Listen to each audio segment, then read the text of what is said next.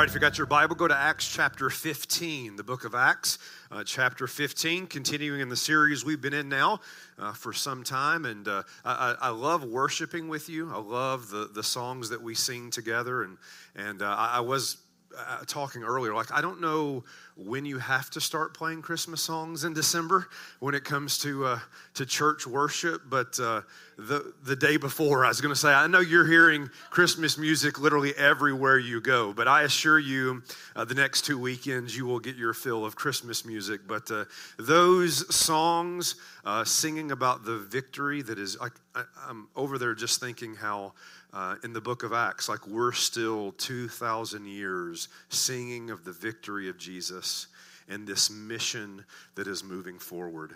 And we do it confidently and with assurance in our risen Savior. Uh, we've been in this series in the book of Acts. Uh, we're going to continue this weekend, and then we'll take a couple of weeks or so uh, of a break from the book of Acts, and then come back to that in, uh, in January. So let's dive in. If you got your Bible, Acts chapter 15 is where we're going to be this evening, and we're going to read down through verse 11 of this chapter, though we're going to look at most of the entire chapter. So if you're able to stand, please do. Acts chapter 15, again, Luke is writing this and he's doing it under the inspiration of the Holy Spirit. These are God's words, they are being breathed out by God. And Luke writes this But some men came down from Judea and were teaching the brothers, that is, the Christians, that unless you are circumcised according to the custom of Moses, you cannot be saved. And after Paul and Barnabas had no small dissension and debate with them, Paul and Barnabas and some of the others were appointed to go up to Jerusalem to the apostles and the elders about this question. And so, being sent on their way by the church, they passed through Phoenicia and Samaria, describing in detail uh, the conversion of the Gentiles, uh, and brought great joy to all the brothers. And when they came to Jerusalem, they were welcomed by the church and the apostles and the elders, and they declared all that God had done with them. But some of the believers who belonged to the party of the Pharisees rose up and said, It is necessary to circumcise them and to order them to keep the law of Moses.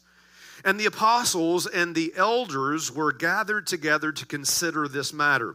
And after there had been much debate, Peter stood up and said this Brothers, you know that in the early days God made a choice among you that uh, by my mouth the Gentiles should hear the word of the gospel and believe.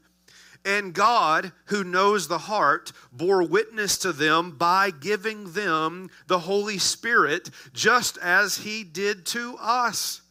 And He made no distinction between us and them having cleansed their hearts by faith. Now, therefore, why are you putting God to the test by placing a yoke on the neck of the disciples that neither our fathers nor we have been able to bear? But we believe that we will be saved through the grace of the Lord Jesus, just as they will. And God's people said, Amen. Let's pray and ask God to teach us tonight from His Word. Lord, thank you as always for this opportunity to, to study and reflect on your Word, to once again um, be saturated in the truth of the gospel that we need not just every week in a sermon, we need every single day. This is what matters when it comes to the Christian faith. This is the heart of Christianity. Help us learn and help us be motivated evermore to share the best news on the planet, and that is the gospel of Jesus Christ. And we pray this in his name. And God's people said, Amen. You can be seated. He's one of the most decorated and celebrated military leaders in American history, uh, primarily because of his role in World War II. His name, General George S. Patton. Uh, Patton became famous for his leadership of the uh, U.S. Third Army in France and Germany following the Normandy invasion. Uh, he's also known to be a very colorful personality. Uh, was known to be very hard nosed, very aggressive, even sometimes uh, controversial. And, and he really became kind of an American icon because of the 1970 film that won uh, seven Academy Awards featuring George C. Scott. And in that movie, there's a, a very famous scene that really captures the essence uh, of Patton and his personality and, and kind of the, the core of who he was. He, he just finished observing a battle and he's now having a conversation with another soldier. And in that conversation, he ends it by revealing something really significant. Take a look. A nightmare in the snow, the endless, agonizing retreat from Moscow. How cold it was. He took the wounded and what was left of the supplies and threw in the carts. The polling was finished. Not any color left, not even the red of blood. Only the snow.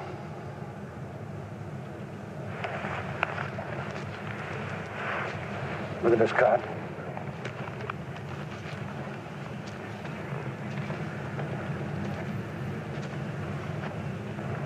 I love it. God help me, I do love it so. I love it more than my life. I love it. God help me, I do love it so. I love it more than my life. And in saying that, Patton wasn't talking about his love for freedom, though no one would dare question his sacrifice. He wasn't talking about his love for the flag, though certainly no one would question his patriotism. Patton was talking about his love for war. He, he loved the battlefield. There was something about the, the fight, the sound of bullets flying, the, the, the smell of, of smoke filling the air, the, the, to quote another film, the smell of napalm in the morning. When it came to war, there was something about it that he just loved, and he loved it more than his own life. And of course, that kind of mindset extends even beyond the context of war.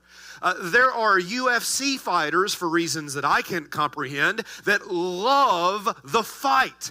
They love to be in the ring and, and to go at one another. There are football players that absolutely love hitting somebody so hard their grandchildren will feel it. They just love that. There's a thrill there. Or, or bullies at school, there's just something they love about pushing people around and, and messing with people. I, I'm wondering, Faith Family, if any of you know someone like that. And I'm not just talking about actual war or actual fighting. I'm talking about do you know anybody that loves the thrill of the fight? Now, please don't point in these examples.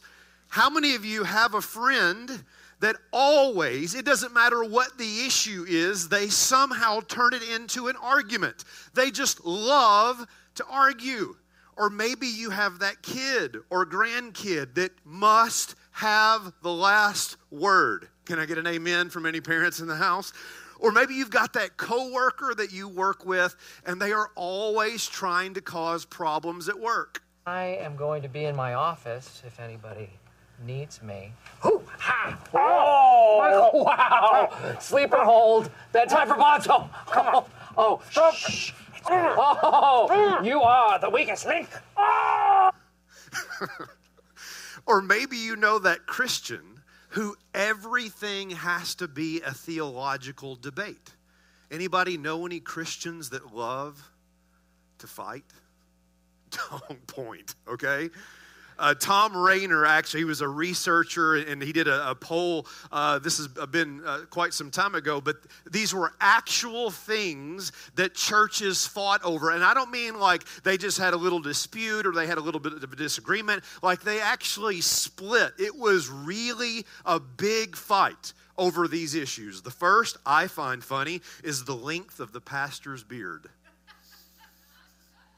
Lord help us if we fight about that here, all right? Uh, here's another one. Uh, is, and I'm not making this up. Is it blasphemous? This is what the church fought over. Is it blasphemous to bring deviled eggs to the church potluck? That's a real thing. Like, I guess you have to bring angel eggs instead, like deviled eggs aren't allowed. That was a real fight. Another one, like real church fight, was over Folgers versus Starbucks. That's not even a fight. Like, that's the easiest decision ever, and it ain't Folgers, all right?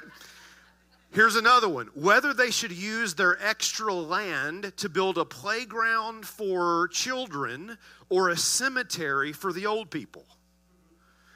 I'm just going to tell you if that church decided on the cemetery, that's where their church is headed because they are practically dead. Here's my point. When it comes to the thrill of the fight, there are people, there are even Christians that love it so. There's just something about the battle that they love, and they have zero ability to discern between priority and preference.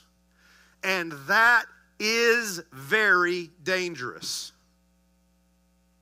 That was a great place for an amen. That is very, you know, when I paused that long, I was waiting for something, all right? That is very dangerous. But listen, listen, listen, listen. There is another side to this issue that is equally as dangerous. Notice this on the screen.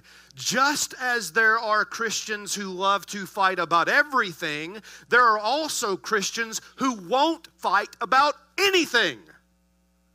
They've got no passion. They've got no conviction. It's sugar and spice and everything nice, and can't we all just get along?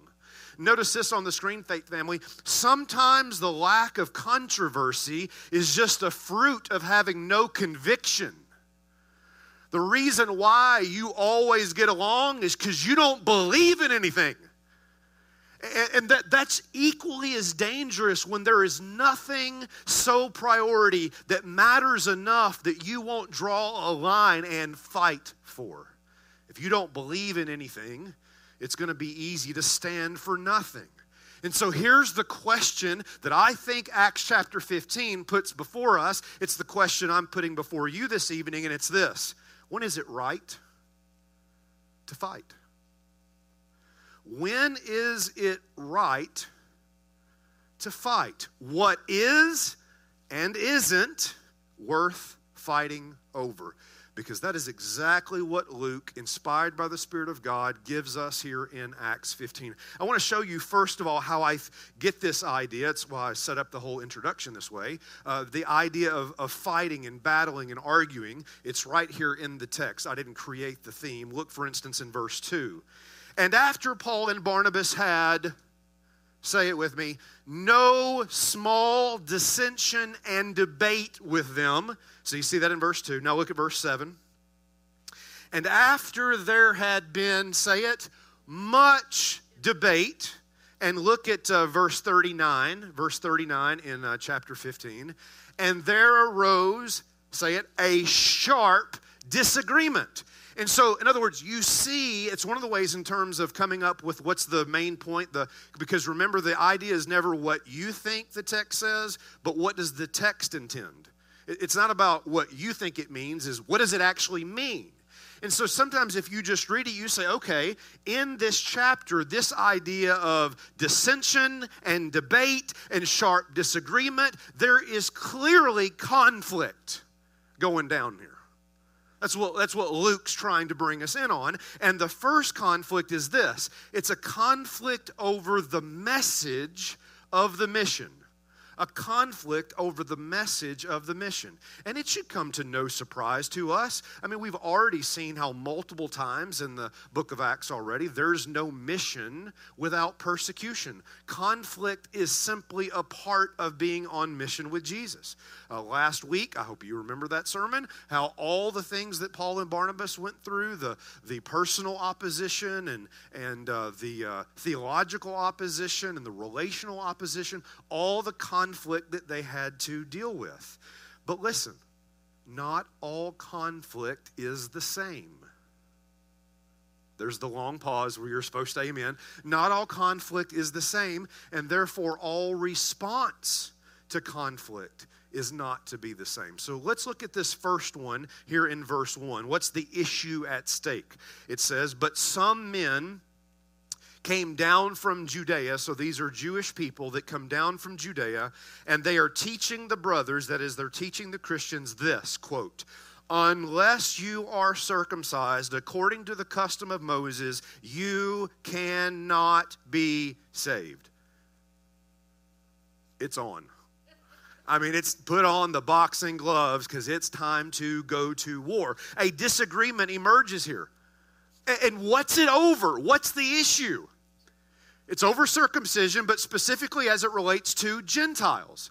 And like what we've already seen throughout the book of Acts is this hundreds and thousands of people are coming to faith in Jesus. We're seeing that every chapter, everywhere we look. This mission is on the move and nobody can stop it. God is building his church, he is redeeming his people. And earlier in the book of Acts, it was mostly Jewish more rapidly in these uh, chapters that we've just looked at have been Gentile converts.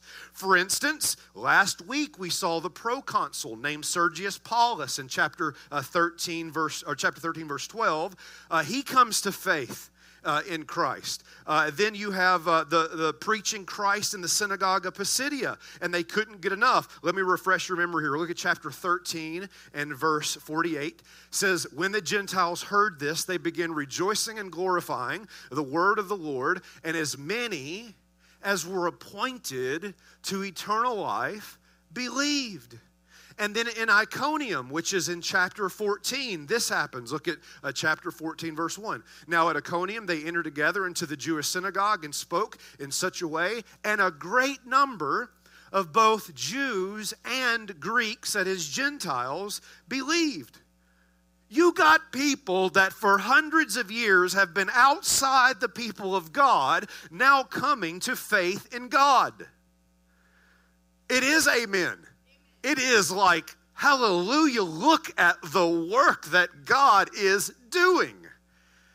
And I have seen this so many times in the Christian subculture that I grew up in. And here's what inevitably happens when there's somebody new that comes to faith in Jesus, we've got to make them like us. We're going to teach them our language, and they're going to walk the way we walk, and they're going to dress the way we dress, and we're going to make sure that they bring their Bibles with them every single Sunday at church. And you start conforming them rather than letting Jesus transform them. That'll preach. And so the Jews are like, wait, wait, wait, we got all these Gentiles coming into this people of God. We gonna make them like us. And we're going to apply the same rules and traditions and standards on them that we hold. And do you know what's going down here? Do you know what's happening here? Here's what's happening here it's another way the enemy tries to shut down the mission. Think with me. He's already tried demonic forces, Elymas and Simon the magician. He's already tried hypocrisy in the church, Ananias and Sapphira. He's already tried physical persecution, the stoning of Stephen, uh, the, the stoning of Paul, though he didn't die from that. Uh, and so you have all these different ways. I mean, it would be an amazing study uh, thematically to study the book of Acts on all the different types of ways the enemy tries to shut it down because that's what's going down. That's what's happening. So, what's the strategy now? It's this if we can't stop the movement, we'll pollute the message. It's probably a terrible illustration, but it just it came to me today. It's like if I can't keep the waiter from getting the food to the table, I'll just poison the food. Like I'm, I'm trying to, like I tried stoning the waiter.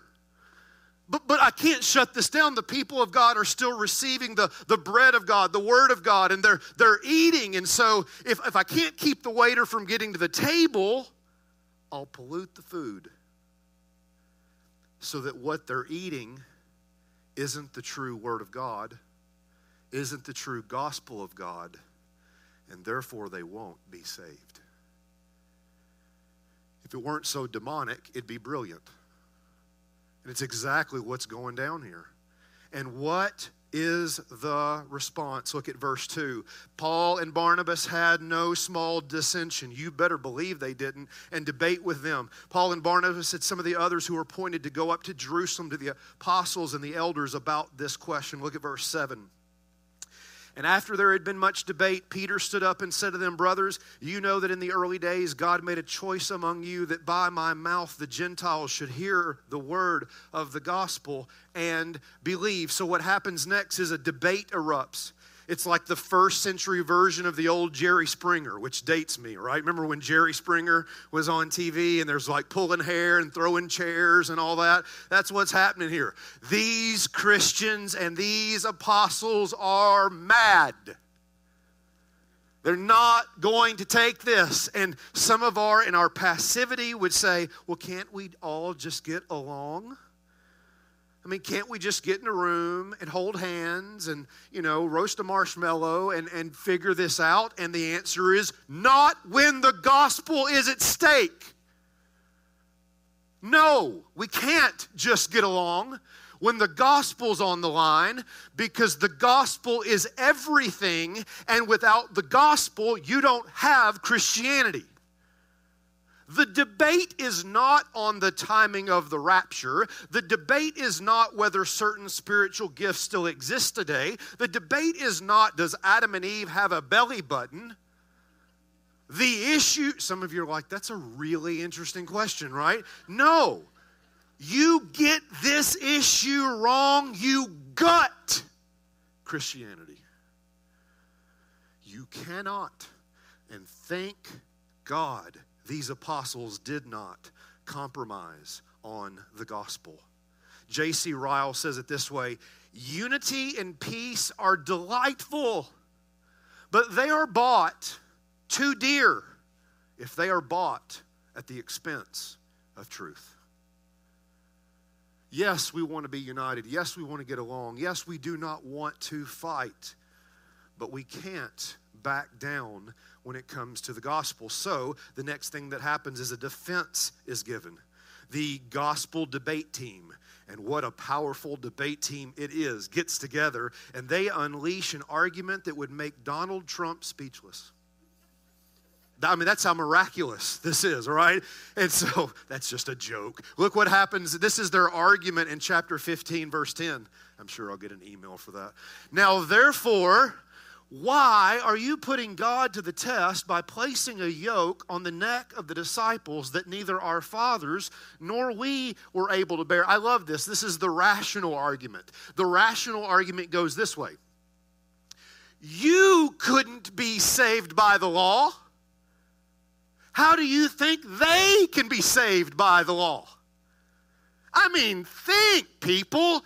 You're the very ones that the law was given to, and you couldn't even keep it. How do you expect the people to whom the law was not given to to be able to keep it?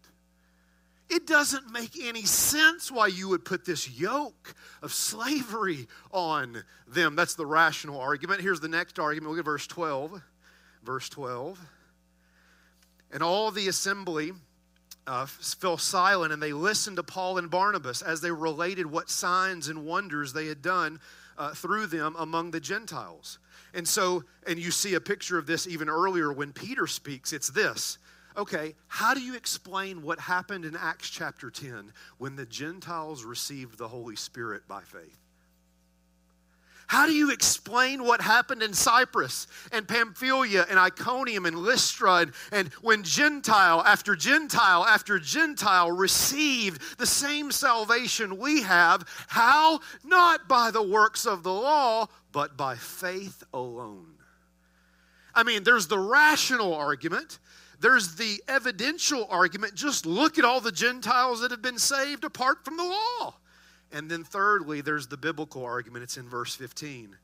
And with the words of the prophets agree, just as it was written After this I will return, and I will rebuild the tent of David that has fallen. I will rebuild its ruins, and I will restore it, that the remnant of mankind may seek the Lord, and all the Gentiles who are called by my name, says the Lord, who makes these things known from old. The biblical argument is simply this the Bible told, told you this day was coming. The Bible in the Old Testament foreshadowed a day when the Gentiles would be brought in, and they would not be brought in through the law. They would be brought in by faith through calling on the Lord. That's a really good argument. Are you with me? Biblically, biblically, the Bible says you can't be saved by the law. Evidentially, no one ever has been saved by the law. And rationally, if you couldn't be saved by the law, how would you expect someone else to be?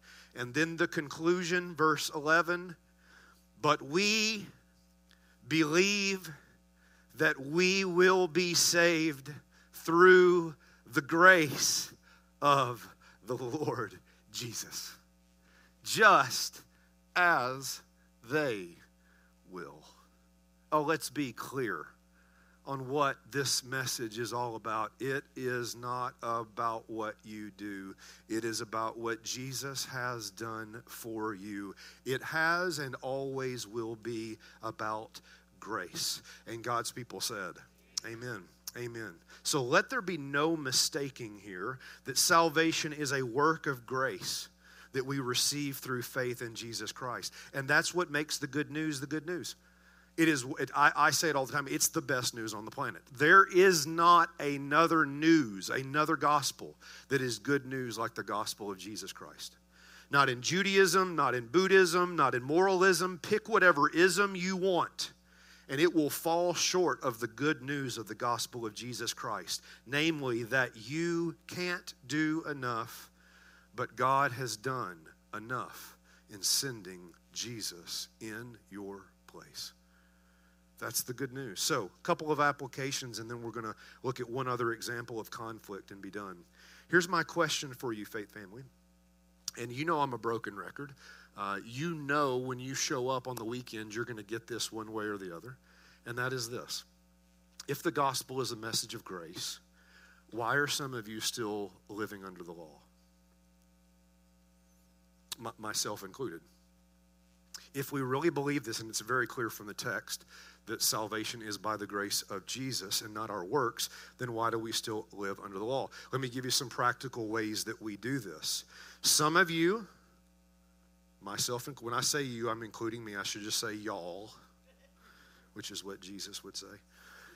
You live under the weight of hoping you'll be good enough. There are some of you here tonight, and you know that's not true, and you still live that way. You hope when it's all said and done, you will have done enough.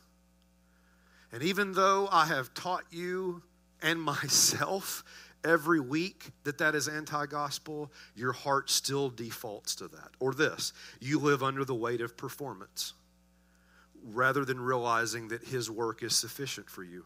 Some of you, you live under the weight that God's acceptance is based on whether or not you had a good day or a bad day. You live under the weight because your sin, you feel like somehow needs to be repaid.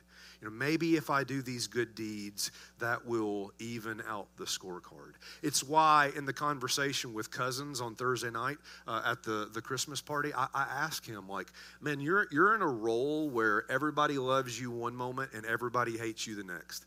You throw that touchdown and they think you're the best. You throw that interception, they want you on the bench.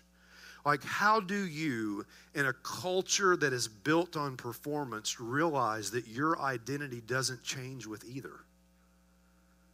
Whether you throw the game winning touchdown or 15 interceptions, and I hope that's not prophecy, all right? Whichever one it is, your identity before God because of the grace of Jesus Christ is unmoved. There is no condemnation for those who are in Christ Jesus. So if we know this is about grace, why do we drift to law? Like in John Steinbeck's book, uh, Travels with Charlie, he talks about an experience where he's visiting a church in Vermont and the preacher was preaching on sin and repentance. And this is what he writes, quote, it's so good, I use it a lot because it's worth it. The service did my heart and soul some good. I mean, it had been a long time since I'd heard such an approach. Uh, it's our practice now, at least in the large cities, to find a more psychiatric priesthood that our sins aren't really all the all, all that bad, but accidents, you know, uh, that were set in motion by forces beyond our control. There was no nonsense of that kind in this church. No, no, no, no. The minister, a man of iron with steel eyes and a delivery like a drill, opened up with prayer and reassured us that we were a very sorry lot. And he was right. We didn't amount to much to start with, and due to our own efforts, we'd been slipping ever since. He spoke of hell, not that mush mush hell, the soft days, but, but a, a well stoked, white hot hell served by those who put their hearts into their work. And I began to feel good all over. I mean, he put my sins into a new perspective whereas there had been as whereas they had been small and forgotten man this minister gave them that is my sin some size and bloom. And you're sitting there thinking he gets it! He's got it! And then he says this i felt so revived in my spirit that i put five dollars in the plate. Shook hands warmly with the minister and as many in the congregation as i could you were right there, ready to experience grace, and you went works. I felt such the weight of my sin, I paid it back and put $5 in the plate. Why, when we know this is only of the grace of Jesus, do we still live under the law? Here's the second application, just quickly, and, and it, it's I won't say it's equally as important, but it's up there. It's kind of like the love God and love others. It's the you don't need to live under the law. Are you listening? And you don't need to place others under the law. Here's what I mean. The Jews, the Jewish Christians in Acts, are you listening, faith family? Were crushing, crushing, Peter says, yoke of slavery you are crushing the Gentile Christians by taking them and putting them under the law. And there are some of us that do the same thing with others. There are some of you parents, and, and, and this is meant to convict in a good way that, that the Lord would, would, would redirect our, our parenting. But you crush your children because you make them feel like they're only loved when they live up to your standards. It might be a spouse that j- just feels worthless because he or she never feels like they're ever good enough. Some of you may have friends that feel really insecure around you because they just don't know where they stand. There can be lost people that refuse to walk into the doors of the church because they've assumed and concluded, sadly, rightly, many times, is that you're more concerned about their conformity than you are their transformation in the gospel. And I referenced that earlier. Again, the, the, the, the, tradition I grew up in was all about that, man. Somebody put their faith in Jesus, the next thing is to tell them how, how they would be a good Christian. So go burn all your rock and roll tapes for Jesus. And I kind of think Jesus likes rock and roll, but that's a whole nother sermon, all right? Um, It was always works works external conformity. Like let's let's get you in line. And it's slavery. It's a yoke. It is a burden that will kill them. Faith family notice it on the screen. Being on mission for jesus means removing any any any barrier that would prevent people from experiencing the grace of jesus Say it again. Being on mission for Jesus means removing any barrier that would prevent people from experiencing the grace of Jesus. Why are you putting this on them when it's going to crush them?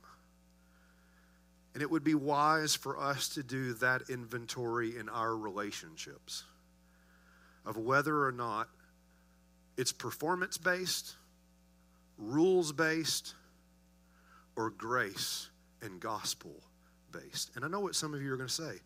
Um, so you're saying that with grace means no rules at all? Of course not. James steps up, verse 19. Therefore, my judgment is that we should not trouble those of the Gentiles who turn to God, but should write to them to abstain from the things polluted by idols, and from the sexual immorality, and from what has been strangled, and from blood. In other words, he's saying this listen, we may not be under the law of Moses, but we are still under the law of Christ. This is the distinction we all must get. Are you listening? Obedience matters but it does not matter in terms of your righteousness before God. Let me say that again. While obedience, I'm going to read it the way it's in my notes. While obedience doesn't save you, obedience is still important. It's not that works do not matter, it's they cannot save. Are you with me? That's the distinction. So just when you think, oh, these apostles are like, go do whatever you want to do because it's just great. No, no, no, no. James says, but you should abstain from idols. Right? There, there's still an obedience factor here that must be accounted for. And then, secondly, even though we are free uh, by God's grace, we will sacrifice those freedoms for others. We don't want to be a stumbling block to the Gentiles or to those. We are willing to flex for the mission of Jesus. So, what do we learn? From this first example. Don't worry, the second one's shorter. On matters of the gospel, Christians must be willing to fight. There you go. You got it, all right? You know, it only took 75, 80% of the message, but you got it, all right? When it comes to issues of the gospel, those first level, essential, priority things, not important but secondary, I mean all of Christianity rises and falls on these key doctrines. On that, we will fight. I will not budge. I will not bow. I will not turn the eye. We cannot compromise the gospel. Amen? Here's the second conflict, and we'll hit it quickly, I promise. Watch what happens now in verse 36 between Christian brothers. And after some days, Paul said to Barnabas, Hey, let's return and visit the brothers in every city where we proclaim the word of the Lord and see how they are. That's pretty cool, right? Let's go back and catch up on everybody.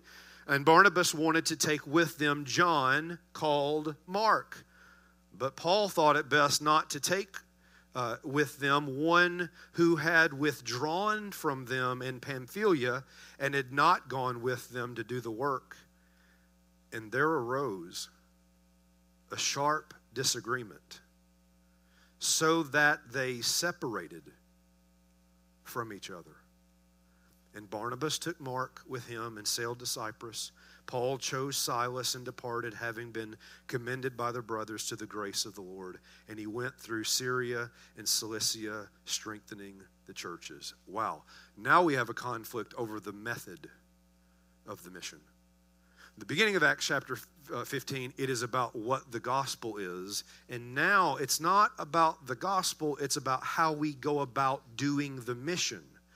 And Paul and Barnabas have a sharp disagreement as to whether or not John Mark should be allowed to go with them. As the text says, and you remember from last week's sermon, play along, uh, that he quit. John Mark just like went back home and gave up on the mission and Paul does not see him fit to continue and Barnabas thinks he should be given a second chance. By the way, just for the record, Paul and John Mark will later reconcile, but that's that's down the line. Uh, in other words, now we have a conflict on how we think this mission should be done. Who should do it? How should we do it? How long? How often? In other words, it's not about the message, it's about the method. And what I think is so interesting here is, is, a few things. Notice this number one that this is conflict among the spiritually mature. These are very committed Christians. In other words, we ought not assume when we have conflict that it is necessarily a reflection of someone's spiritual immaturity. It might be, but it ain't here.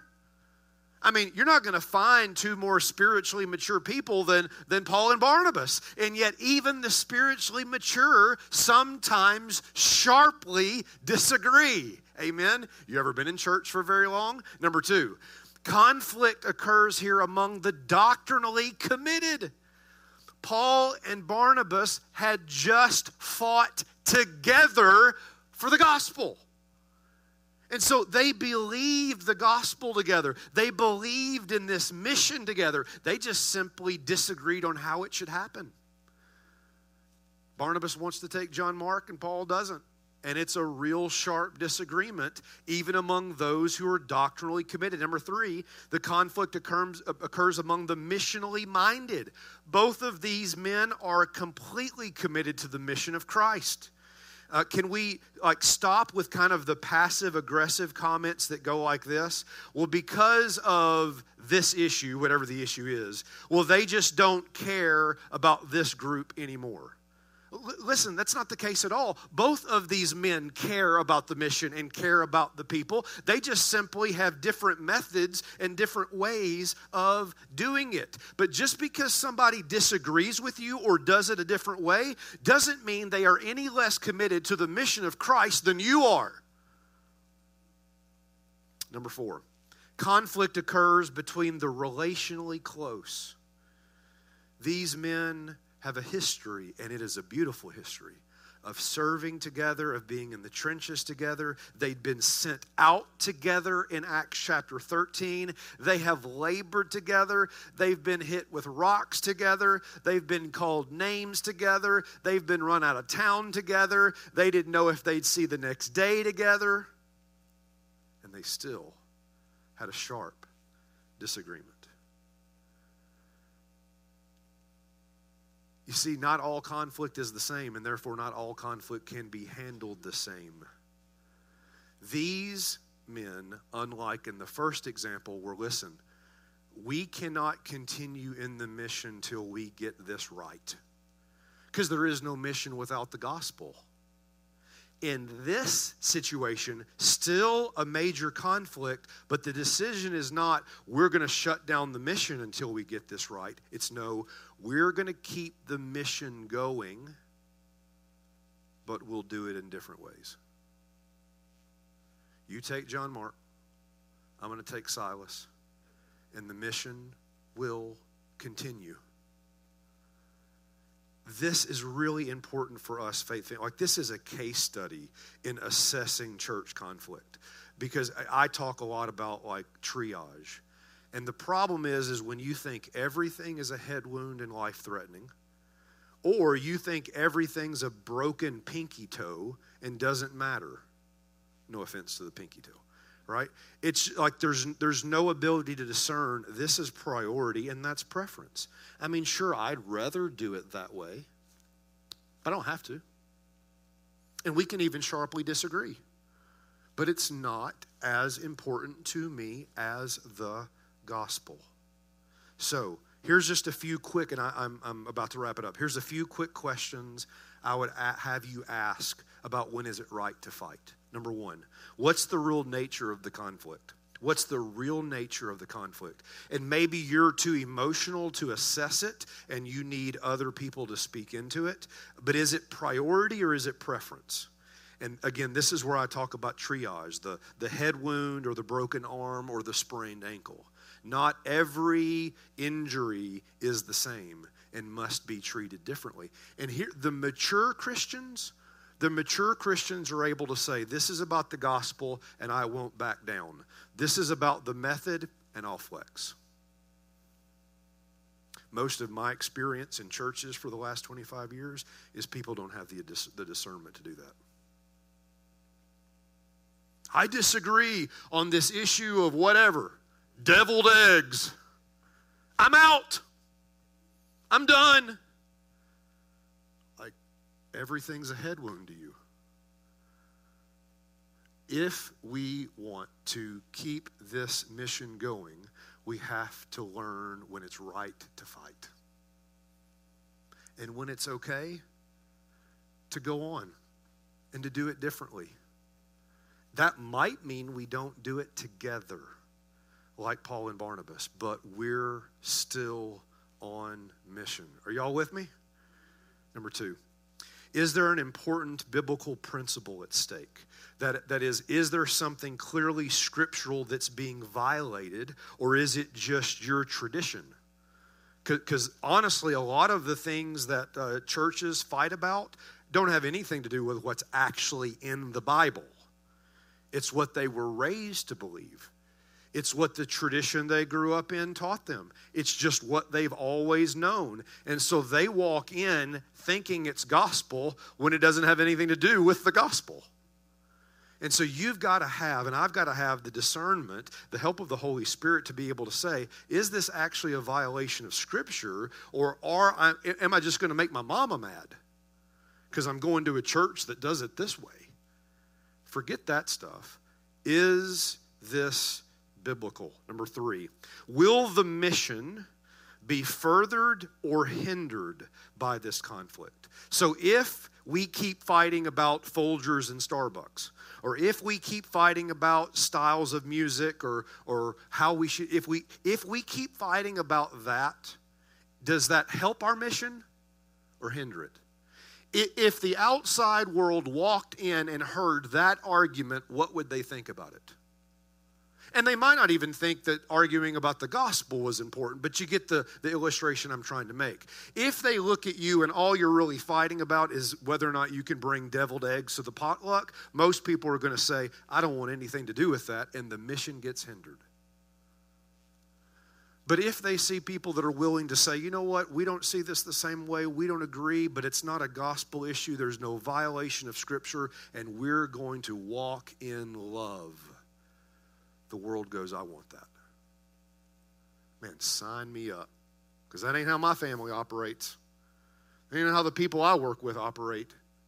In other words, you have to ask if I keep acting this way, if I keep drawing this line, am I going to further the mission or hinder the mission? Listen, drawing the line on the gospel earlier in Acts 15 furthered the mission because there isn't a mission without the gospel but being willing to part ways actually furthered the mission with Paul and Barnabas because now instead of two, how many we got? Tennessee math. Let me get my toes. Four. We went from two to four, and now we got more on mission, and God's going to use that to build his kingdom. Number four and last is Is the Lord trying to develop in me? What is the Lord trying to develop in me through this conflict? Uh, in Acts 15, the gospel is clarified and the mission gets multiplied. And so we have to ask, like, Lord, what are you, what are you growing in me through this disagreement, through this conflict, through this situation? But here's my prayer. Listen to me. I'm done. We have to learn the lesson of Acts 15. We have to learn the lesson. The church of Jesus has got to learn the lesson of Acts 15. Namely, don't be the kind of people who like to fight about everything. And don't be the kind of people who won't fight for anything. There are times in the mission you're going to have to stand your ground. And there are times in the mission where you're going to have to disagree and move on. And the only way we'll be able to discern that and not hinder the mission of Christ is to remember this. Unlike Patton and many other people that we know, look at it on the screen. We do not love the fight of the mission, we love the founder of the mission. My love is not in the conflict, my love is in Christ. And when that's kept at the forefront, it will help me see things clearly. because Jesus is the one that has already fought the ultimate fight. He is the one that already won the war. And it is Him we love. And oh, how we love Him so. We love Him more than our life. And God's people said, Amen. Pray with me. Wow, Lord, help us, help us, help us. Help your church learn the lesson of Acts 15 of knowing when it's right to fight, when it's right to stand up and say, I will not back down on this issue because there's just too much at stake. And that actually advances the mission because we must be clear on how people are saved. If, if the whole mission is to bring people into the family of God and to see the redemptive work of Christ spread to the, the four corners of the earth, to the ends of the earth, if that's the mission, then we got to be clear on what salvation is. But then, Lord, there are times that we just need to say, you know what, that's not how I would do it. It's not even how I like it to be done. I would certainly do it a different way, but you know what? It's okay. Because my love isn't found in my preference, my love is found in my Savior. And this brother and this sister who sees it differently than I do loves Jesus too. So let this be a word for us at Faith Family. Lord, wherever you might even take this message online, I, I, pray that there would be other believers that would learn the lesson of Acts 15 of knowing when it's right to fight. Thank you, Jesus, that you have already fought the ultimate fight and you have already won the ultimate victory. And we're going to celebrate that now in communion. In Jesus' name, amen.